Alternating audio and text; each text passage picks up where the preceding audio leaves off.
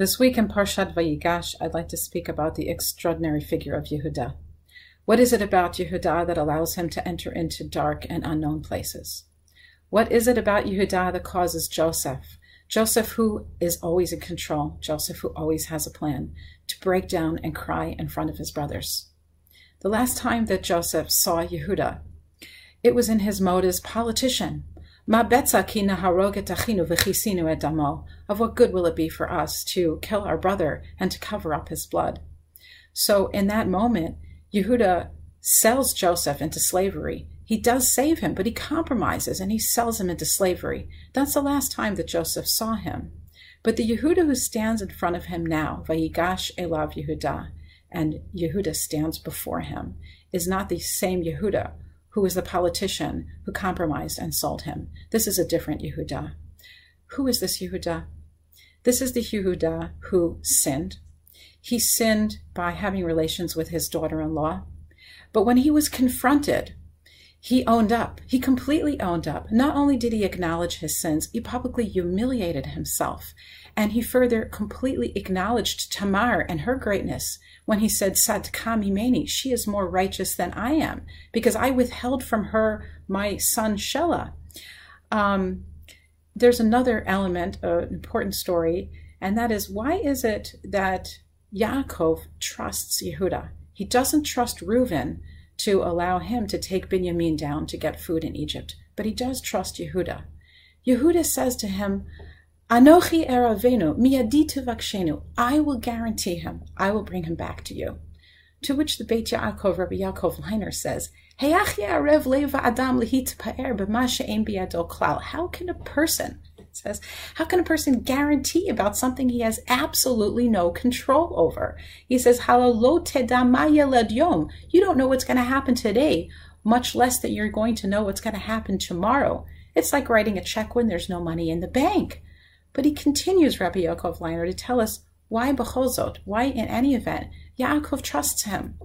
Mipnei shedevarav yatsu mi'omek halev, shisham hu mivurar kulo lasham. Because of who Yehuda is, Yaakov senses that the Yehuda's words come out from the depth of his heart, and Yehuda's heart is something which is completely refined. He has no self interest. He's placed his ego completely aside.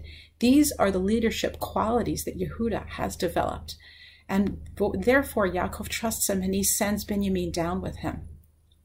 And now we come to Vayigash Elav Yehuda. Yehuda now stands before Yosef.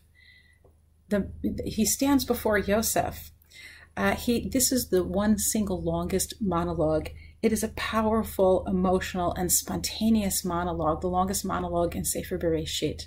But it has absolutely no information. The, the, the, the brothers have no alibi. He has nothing, Yehuda, nothing other than his pure humanity, his commitment to his to his commitment to his father.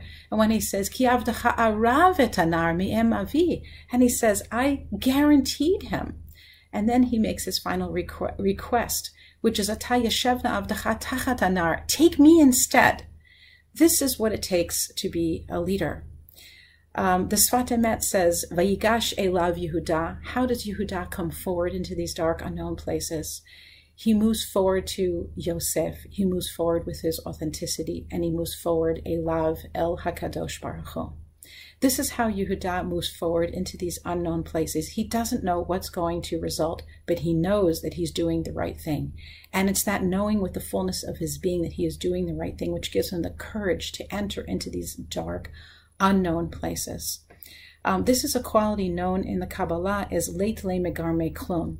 Yehuda is the person who has nothing of himself meaning he is a vessel, somebody who places aside his ego and his self interest to become a vessel to carry out, in this case, the will of his father, and to place himself aside, literally, to, to sacrifice himself for Benjamin. These are the qualities that we're looking for in a leader.